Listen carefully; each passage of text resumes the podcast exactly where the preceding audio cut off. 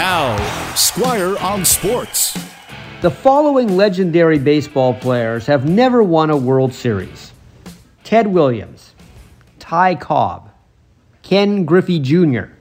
How about another Mariner? Ichiro Suzuki. Tony Gwynn never won.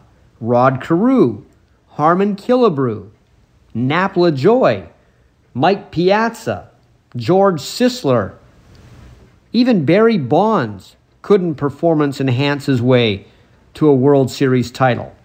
But Tuesday night, Terrance Gore, an outfielder with the Atlanta Braves, won his third World Series championship. Now, if you don't know who Terrance Gore is, you're not alone.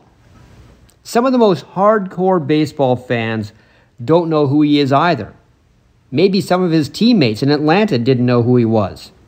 But Gore has had an incredibly bizarre career. He won the World Series with Kansas City in 2015. He won it last year with the LA Dodgers. But he never plays. He's on the roster for one reason only he's a really fast runner. So teams like having him around just in case they need a pinch runner. He's the guy who can steal a base if you put him in the game. They won't let him bat because he's not really a major league hitter, just a good runner. In his entire major league career, which started in 2014, he's only had 67 at bats. That's it. With the Atlanta Braves, he spent all of this season in the minor leagues and was called up for the playoffs. He got in one game as a pinch runner. The rest of the time, he just watched.